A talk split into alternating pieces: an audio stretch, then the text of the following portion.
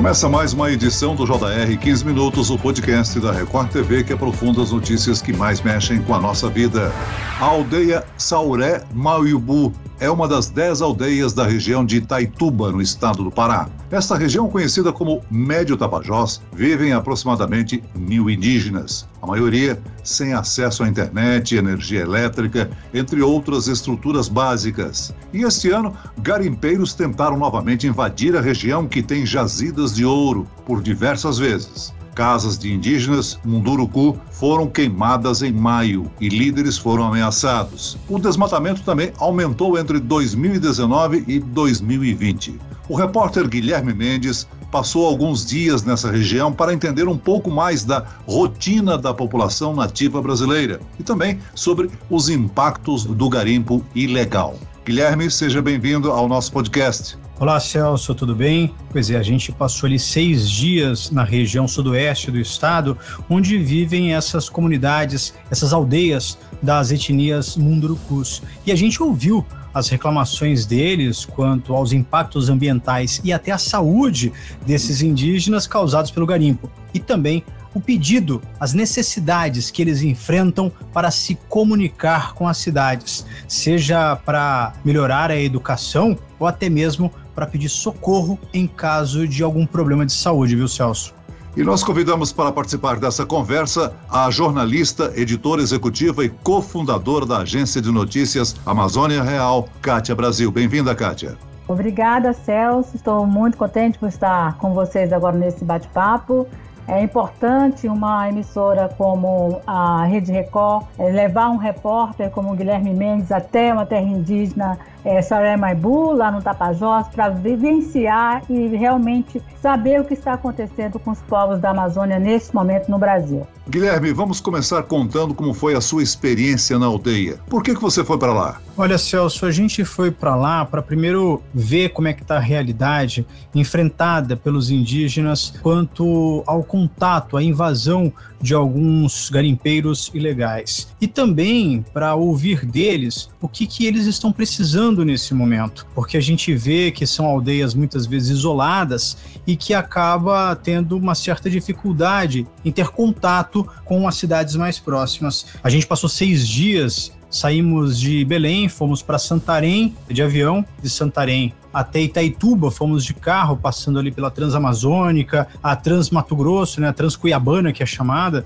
e a gente percebeu que quando chegou em Itaituba, a cidade ela respira garimpo. É, as propagandas nas lojas, venha, compre tudo para o seu garimpo, bombas, maquinários, tudo ali é muito, é, digamos que escrachada a propaganda para se comprar coisas para levar para o garimpo. No caminho de Itaituba até o porto Burburé, que é onde partem as embarcações para as aldeias e também para os garimpos ilegais, a gente percebe já um grande fluxo. E quando a gente faz a viagem, porque o acesso às aldeias é todo feito por voadeiras, por lanchas rápidas de motor de polpa. Então, na viagem de aproximadamente ali duas horas, a gente passa por muitas estruturas de lona, pedaços de pau, nas margens do rio Tapajós, ali na região do Médio Tapajós, como é conhecida. Inclusive dentro da Floresta Nacional do Médio Tapajós. E a gente vê muitas balsas também ao longo do leito do rio. Essas balsas que elas são compostas por uma estrutura metálica na parte de baixo,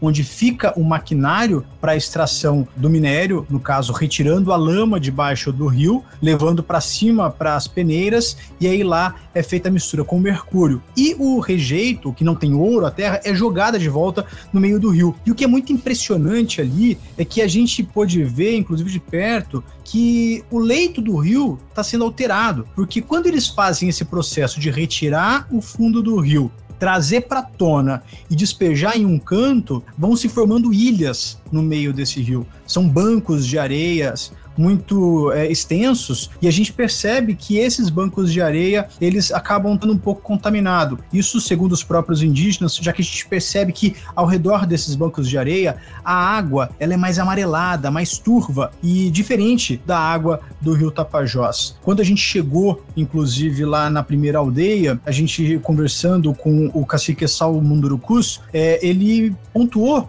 que está cada vez mais difícil de segurar o avanço desses garimpeiros ilegais. Isso porque eles acabam colocando muito dinheiro em algumas aldeias, em alguns indígenas, para que consiga acessar essas áreas. E os valores são impressionantes, viu, Celso? Eles chegam a pagar até 15 mil reais por semana para conseguir estar tá explorando ali com uma certa, entre aspas, tranquilidade. Por isso, inclusive, existe dentro das 10 aldeias ali da região uma divisão de interesses. A maioria ainda é, tem como interesse principal a preservação da floresta, mas já tem algumas aldeias que estão sendo corrompidas aí por causa desse dinheiro, o que traz outros impactos para essas aldeias, como a gente ouviu relatos de indígenas falando sobre a questão do próprio assédio as índias mulheres, é, levar a mão de obra do índio para dentro do garimpo, o que acaba mudando um pouco a cultura dessas aldeias ali próximas a essas regiões de garimpo, viu, Celso? Kátia, você é originalmente do Rio de Janeiro, mas atua na Amazônia reportando histórias sobre a população indígena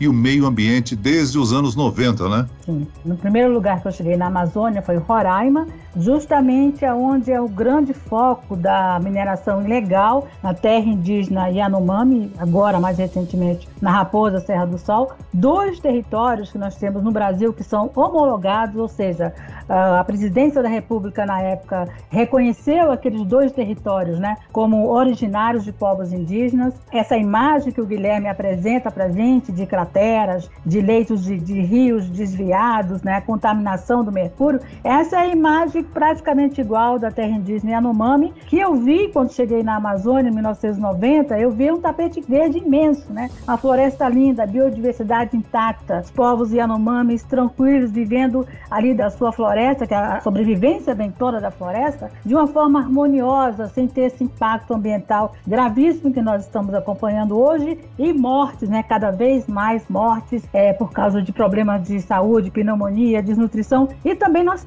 temos o problema da pandemia, porque desde março de 2020, quando o primeiro caso é, surgiu também nas terras indígenas, foi justamente no estado do Amazonas, a Covid se espalhou pelos territórios indígenas com uma série de problemas, principalmente negligência. E hoje nós temos aí no Brasil, na Amazônia especificamente, mais de mil pessoas mortas pela Covid. E ainda tem mercúrio, ainda tem desnutrição, ainda tem negligências, falta de atendimento médico. Os povos indígenas do Brasil, Celso, estão vivendo um dos mais sérios problemas no momento. Eu, eu sempre digo que a, a gravidade extrema de sobrevivência por causa dos ataques que eles estão enfrentando. E esses ataques, eles ocorrem principalmente porque seus territórios não são demarcados. Inclusive, Kátia, é muito bom pontuar essa demarcação que eles exigem, tanto que eles até hoje, depois dessa autodemarcação, eles percorrem os limites da reserva que eles colocaram, fazendo a limpeza que eles chamam. Eles começam a fazer o corte do mato rasteiro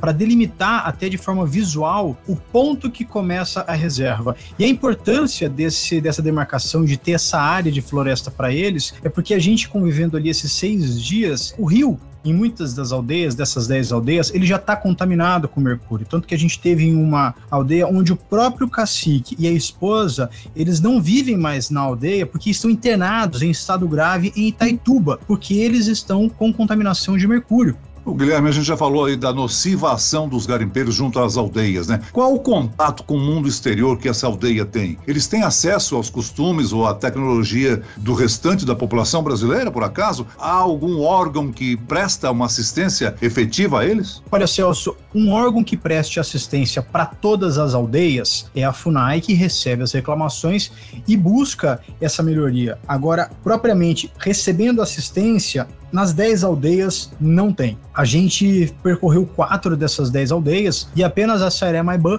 ela tem uma estrutura melhor. A gente conversou com o cacique Juarez, Sal Munduruku, e ele é, mostrou pra gente uma estrutura. Eles têm ali placas solares e com a placa solar eles conseguem ter uma ferramenta que é a internet. Ah, mas para que internet? Para ver rede social? Ah, para que internet? Para ficar papiando? Não. A internet, principalmente a rede de Wi-Fi que tem ali nessa aldeia, ela é importante para se comunicar com o mundo exterior. Tanto que ali a gente percebe que nessa aldeia, a Sairé Maiban, ela tem todos os meios de comunicação possíveis de ter no meio da floresta, que é o que? É o rádio amador, a internet, que possibilita eles estarem conectados através de alguns canais canais de comunicação via internet com a cidade. Exemplo prático do quanto isso é importante. O rádio ele é ligado às 8 horas da manhã e desligado ao meio-dia. Depois ele é religado às duas horas da tarde e desligado às seis horas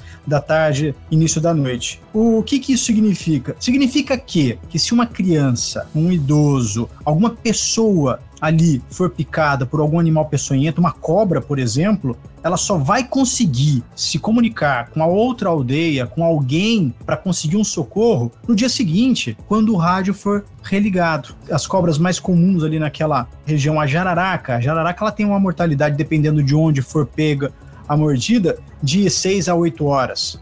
Então a gente sabe que se ela não receber essa injeção, a pessoa ela diminui muito a chance de vida. Então, se a pessoa ela não consegue pedir socorro durante a noite ou o mais rápido possível, ela pode ter a vida comprometida. Então, é por isso que eles pedem muito o acesso à comunicação, o acesso à internet. E isso foi uma das principais causas, os principais pedidos que a gente escutou em todas as aldeias. Então, é, a gente percebe que a internet que eles tanto pedem é basicamente para conseguir socorro em uma questão questão de saúde. Já algumas outras aldeias também pedem, porque tem a escola, eles poderiam ter o computador para conseguir ter mais informação, mais conteúdo. Eles já falam, inclusive, em ter uma educação mais avançada, até como um nível superior, através do ensino à distância. Então, eles pedem muito a questão da internet. O ponto básico é a saúde. Ô, Kátia, diversas ONGs buscam transparência e combatem abusos e crimes ambientais. Como é que a população no geral pode ajudar a proteger os indígenas e as terras demarcadas, hein? A população brasileira, ela tem que entender que o indígena brasileiro,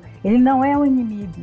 Eles sobrevivem em territórios que realmente tem aí uma série de minérios, é, existe uma riqueza muito grande, mas isso não é impeditivo para, por exemplo, chegar à comunicação via internet na aldeia. Eles precisam de internet, eles precisam de comunicação, porque precisam estudar, eles precisam crescer, os jovens querem chegar na universidade, querem se formar Hoje nós temos médicos indígenas, temos advogados indígenas, tem professores indígenas, enfermeiros indígenas, entendeu? Então não há diferenciação. A sociedade tem que entender que não tem que ter essa diferença porque eles são indígenas. A gente não tem que ter essa diferença mais nesse país tão diverso. Então, primeiro precisa entender que nós temos que ter o pertencimento e a identidade né, de que os povos indígenas são brasileiros como nós, não há diferenciação. E segundo isso, tem que ir para a educação, para as escolas, para que até, até hoje as escolas, infelizmente, Muitas pessoas ainda colocam fantasias nas crianças de índio para comemorar o dia do índio, né? Então, assim, existe muita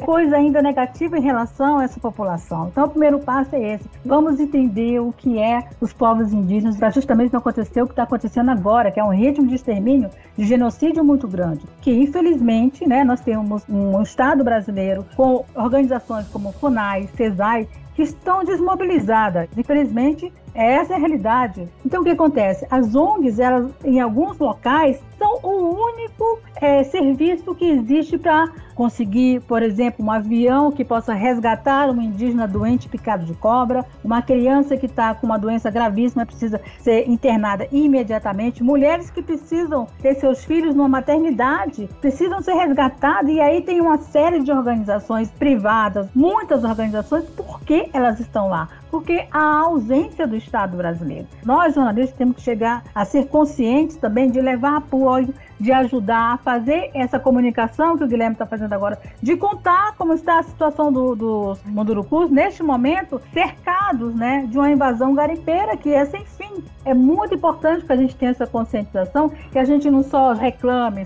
que a gente fique ignorando, né, ou fazendo a política, a polarização de ser ONG boa ou não. O fato é que estão ajudando, são seres humanos ajudando outros seres humanos que estão necessitados. Muito bem, nós chegamos ao fim desta edição do 15 Minutos, eu agradeço a participação da jornalista, editora executiva e cofundadora da agência de notícias Amazônia Real, Kátia Brasil. Muito obrigado, Kátia. Obrigada, Celso Freitas e parabéns pelo trabalho. E eu espero que vocês viajem mais para lugares da Amazônia, conheçam outros povos e contem a história deles, porque eu acho que essa visibilidade que vocês estão fazendo hoje, ela é muito importante. E agradeço a presença e o trabalho do repórter da Record TV, Guilherme Mendes, junto aos indígenas Munduruku. Obrigado, Guilherme. Eu que agradeço, Celso, Kátia, muito bom esse bate-papo, principalmente para a gente conscientizar a importância de respeitar os povos indígenas e também a floresta, viu, Celso? Esse podcast contou com a produção de Homero Augusto e dos estagiários David Bezerra e Larissa Silva. Sonoplastia de Marcos Vinícius. Coordenação de conteúdo Camila Moraes. Direção de conteúdo Tiago Contreira. Vice-presidente de jornalismo Antônio Guerreiro. E eu, Celso Freitas, te aguardo no próximo episódio.